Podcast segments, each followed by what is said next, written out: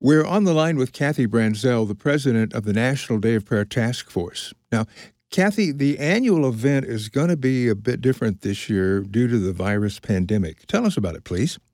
Uh, yeah, I think everything's a little different this year uh, due to the pandemic, but but we are grateful. You know, the the National Day of Prayer is a law uh, by law uh, back from 1952 and, and, and then amended in 1988 to give us a specific day by law. It's the first Thursday of May, so not postponed and not canceled. But our groups are going to be meeting safely. We will have thousands of events throughout the day on May 7th where people are meeting virtually. That's something new for a lot of our coordinators. They've been very innovative and creative but we've got virtual as well as in person safe gatherings, prayer parades, prayer from the air with pilots and pa- praying passengers covering our states. And then our national observance this year looks very different because we're not just coming from Washington, D.C. in a broadcast, but we will be broadcasting from all across the nation, East Coast to West Coast and back. And so we're excited that this is actually an opportunity to gather the entire nation to pray for the nation.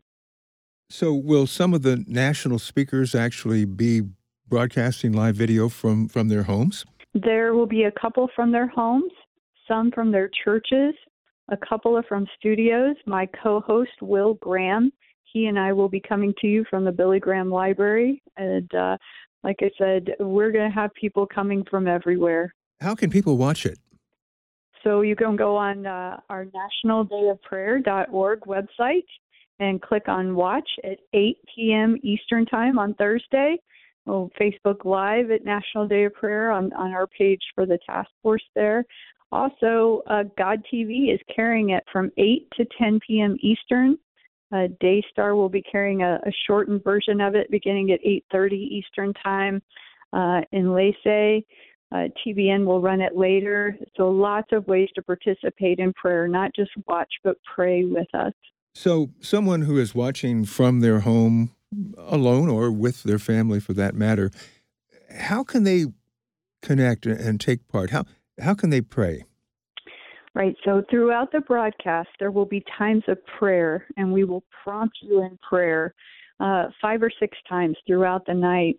Um, and there will be people praying as you pray in your homes with your family or even alone.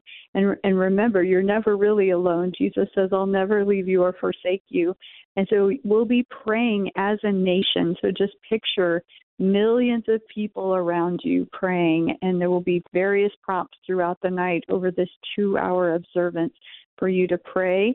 And also, Michael W. Smith is our worship leader. So plan on doing some singing as well. All right. Now, what is the uh, the scriptural theme for this year?